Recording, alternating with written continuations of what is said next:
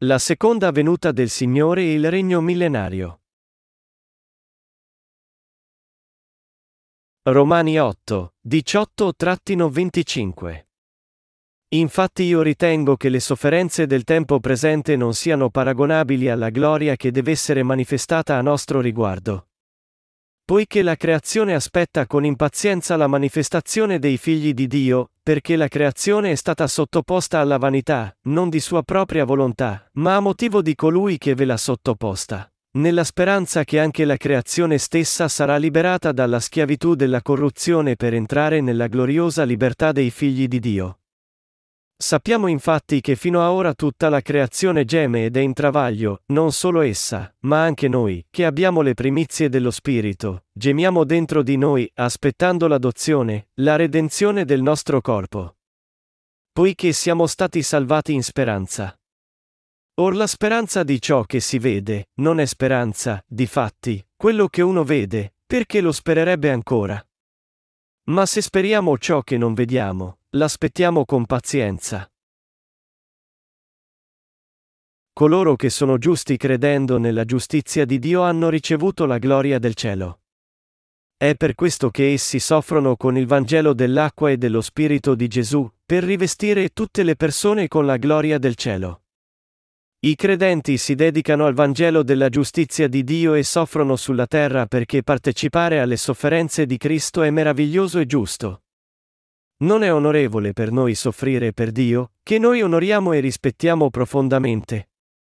Lo è di certo, è una sofferenza meravigliosa. È per questo che coloro che credono nella giustizia di Dio soffrono per la sua giustizia.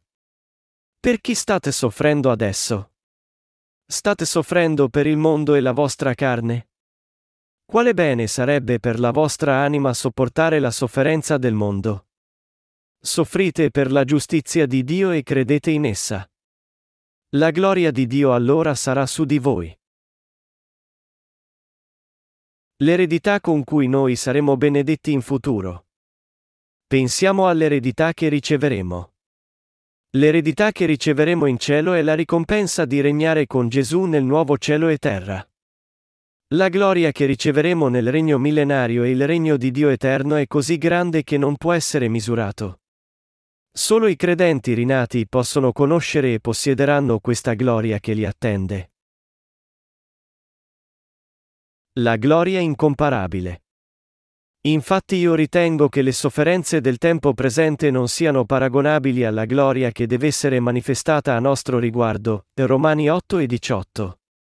Confrontando la gloria che i credenti riceveranno con le loro sofferenze del tempo attuale, Paolo disse che la loro gloria avrebbe superato di gran lunga le loro attuali sofferenze. Questo è assolutamente vero, la gloria che ci attende è assolutamente molto più grande delle sofferenze che sopportiamo ora. L'impaziente attesa della creazione. Poiché la creazione aspetta con impazienza la manifestazione dei figli di Dio, perché la creazione è stata sottoposta alla vanità, non di sua propria volontà, ma a motivo di colui che ve l'ha sottoposta, nella speranza che anche la creazione stessa sarà liberata dalla schiavitù della corruzione per entrare nella gloriosa libertà dei figli di Dio. Romani 8, 19-21. Tutta la creazione di Dio brama di essere liberata dalla corruzione dal peccato. Per essere liberata, il regno di Dio deve stabilirsi su questa terra. Queste creature attendono anche che i figli di Dio diventino i signori del regno millenario. Tutte le creature perciò attendono il giorno in cui i figli di Dio regneranno con lui rivestiti nella gloria di Dio, in attesa della venuta del regno di Dio. Attendendo la redenzione del nostro corpo. Sappiamo infatti che fino a ora tutta la creazione geme ed è in travaglio, non solo essa, ma anche noi, che abbiamo le primizie dello Spirito, gemiamo dentro di noi, aspettando l'adozione, la redenzione del nostro corpo. Poiché siamo stati salvati in speranza. Or la speranza di ciò che si vede, non è speranza, di fatti, quello che uno vede, perché lo spererebbe ancora. Ma se speriamo ciò che non vediamo, l'aspettiamo con pazienza. Romani 8, 22-25. Coloro che credono nel Vangelo della giustizia di Dio sono salvati da tutti i loro peccati. Essi attendono il regno di Dio, il giorno in cui verrà, con perseveranza attraverso tutte le loro sofferenze. Essi soffrono incessantemente per il Vangelo, e, attraverso le sofferenze, la loro speranza del regno di Dio diventa ancora più incalzante. Questo è del tutto naturale per loro. Essi non attendono il tipo di speranza che si vede con gli occhi della carne, ma invece, il regno di Dio che non si vede e la loro trasformazione. Le persone e tutte le altre cose nel mondo odierno vivono una vita indescrivibilmente spossante. Col passare del tempo, il mondo cambia, e con la crescita di tecnologia e civilizzazione, la speranza delle persone per il futuro cresce nei loro cuori. Essi si aspettano di vedere il paradiso sulla terra in futuro e tuttavia diventano ansiosi, nervosi e malinconici, e si chiedono perché il processo ci mette tanto tempo, malgrado tutto il progresso. Computer, automobili e altri avanzamenti tecnologici e scientifici continuano, tuttavia è diventato sempre più difficile sentire le persone ridere. C'è speranza per il futuro dell'umanità? La risposta purtroppo è no. Secondo la parola dell'Apocalisse, e anche secondo l'opinione degli scienziati, ci attendono disastri con la carenza d'acqua, la distruzione dello strato di ozono, l'inquinamento e la deforestazione che porteranno molte persone a morire di sete e di caldo. Riesci a sentire questi disastri che ci aspettano nel tuo cuore? Noi viviamo in un mondo gradevole. Può sembrare gradevole per certi aspetti. Cosa c'è che non si può comprare con i soldi? Ma noi abbiamo bisogno di acqua pulita e di un ambiente salubre. Tuttavia lo strato di ozono viene distrutto, consentendo ai raggi mortali di trapassare l'atmosfera, mentre i raggi ultravioletti fanno mutare le piante e indurire i cuori delle persone. La gente si preoccupa sempre di più, cosa succederà a questo mondo? Ma a differenza delle persone del mondo, noi i credenti rinati abbiamo fede che parteciperemo alla prima resurrezione e regneremo con Gesù per mille anni. La Bibbia ci dice che il Signore stesso scenderà di nuovo dal cielo con un grido, la voce di un arcangelo, e la tromba di Dio, 1 Tessalonicesi 4 e 16. La domanda è quando egli verrà. Nostro Signore ha promesso che sarebbe sceso a prendere coloro che credono nel Vangelo dell'acqua, del sangue e dello Spirito, e perciò noi stiamo attendendo quel giorno. Coloro che sono rinati credono in questo Vangelo.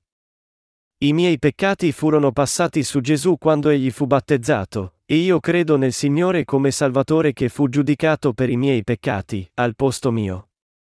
Dio ci ha garantito la salvezza attraverso il suo unico figlio generato, Gesù Cristo. Egli verrà di nuovo per far risorgere il suo popolo e farlo regnare per mille anni su questa terra.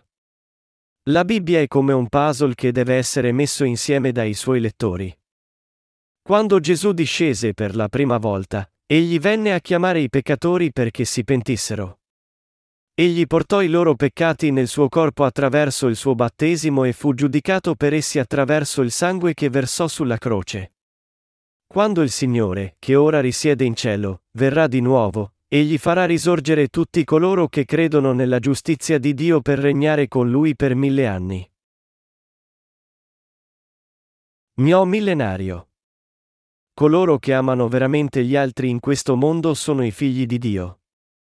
Essi sono le sole persone che distribuiscono il Vangelo di giustizia di Dio a tutte le anime perse per guadagnarle a Cristo. Le persone di questo mondo ricompensano i figli di Dio? No e allora chi lo fa? Quando Gesù verrà di nuovo, egli li ricompenserà facendo risorgere coloro che sono rinati e consentendo loro di regnare per mille anni.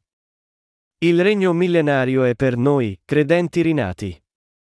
Anche se il mondo attuale sta diventando desolato, quando nostro Signore verrà di nuovo, vivremo in un nuovo mondo. Lì, il Signore ci consentirà di regnare con Lui e vivere una vita felice e gioiosa per quanto tempo vorremo. Paolo disse in Romani 8 e 23, non solo essa, ma anche noi, che abbiamo le primizie dello Spirito, gemiamo dentro di noi, aspettando l'adozione, la redenzione del nostro corpo. State attendendo quel giorno? Anche noi che abbiamo i primi frutti dello Spirito gemiamo in noi, in ardente attesa della redenzione dei nostri corpi. Dio disse che ci avrebbe risuscitati, avrebbe cambiato i nostri corpi, e ci avrebbe consentito di vivere con Lui. Noi, che siamo rinati come giusti, speriamo e attendiamo il suo secondo avvento attraverso lo Spirito Santo. Noi gemiamo in noi. I credenti rinati sanno verso cosa andrà questo mondo. Ciò che gli indovini predicono del futuro non significa niente. I credenti rinati sanno precisamente cosa accadrà in futuro. Anche se il mondo dovesse trasformarsi in ciò che avevamo predetto esattamente, nessuno ci crederebbe ora. Ma coloro che credono nella parola scritta di Dio attendono soltanto senza vantarsi. Anche se le altre persone che non riconoscono la parola di Dio li guardano con disprezzo, essi vivono con la speranza. Coloro che non credono, pertanto, devono ricevere la salvezza prima che la loro vita giunga alla fine. Essi devono credere che Gesù prese su di sé i loro peccati mediante il suo battesimo e fu giudicato al posto nostro sulla croce. Solo allora essi saranno in grado di entrare nel regno di Dio quando verrà il giorno della fine. Noi allora saremo ricompensati, ed entreremo nel suo regno per avere la vita eterna. Siete tristi? Siete stanchi? Oppure, siete soddisfatti della vostra vita? Noi dobbiamo conoscere chiaramente e credere che Gesù divenne il nostro Salvatore prima che noi moriamo. Noi dobbiamo anche prepararci per le nostre vite in cielo. Questo mondo non è tutto, conoscendo questa verità, noi dobbiamo prepararci a vivere in cielo. Questo è ciò che fanno i saggi. Vivi nel piacere giorno dopo giorno? Se sì, sei uno stolto. Coloro che desiderano cose migliori, cioè un paese celeste, e si preparano a far avverare i loro sogni entrando in esso, d'altro canto, sono i saggi che costruiscono accuratamente la loro casa sulla roccia. Nel regno millenario. Dio ci fece a sua immagine e volle che noi vivessimo con Lui per sempre. È per questo che il Signore venne su questa terra, ricevette il battesimo, e versò il suo sangue per liberarci da tutti i nostri peccati.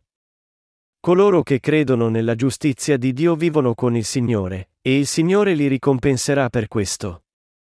Nostro Signore asciugherà le lacrime dai nostri occhi e ci ricompenserà per tutte le difficoltà e la solitudine che abbiamo sofferto.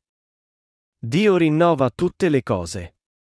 Egli consentirà che venga un nuovo mondo, dove un bambino svezzato può mettere la mano in un covo di vipere senza essere morso. Isaia 11 e 8. Noi dobbiamo credere e attendere ardentemente quello che non si vede, sperando in quel giorno con perseveranza. Se noi diciamo che attendiamo quello che si vede, noi siamo stolti. Se, d'altro canto, noi attendiamo quello che non ci vede e crediamo nella parola di Dio, allora noi siamo saggi. Dopo la nostra salvezza, noi attendiamo la gloria che, anche se attualmente non si vede con i nostri occhi, verrà sicuramente. Dio stesso geme più di noi ma tuttavia ci fa aspettare. Noi attendiamo ardentemente che la nostra carne sia cambiata in un corpo spirituale e regni quando verrà il nostro tempo. Cosa dice lo Spirito Santo che abita in noi? Perché cosa ci fa aspettare? Egli ci sta facendo aspettare il regno millenario. Il Signore sta attendendo di rinnovare i nostri corpi e vivere con noi.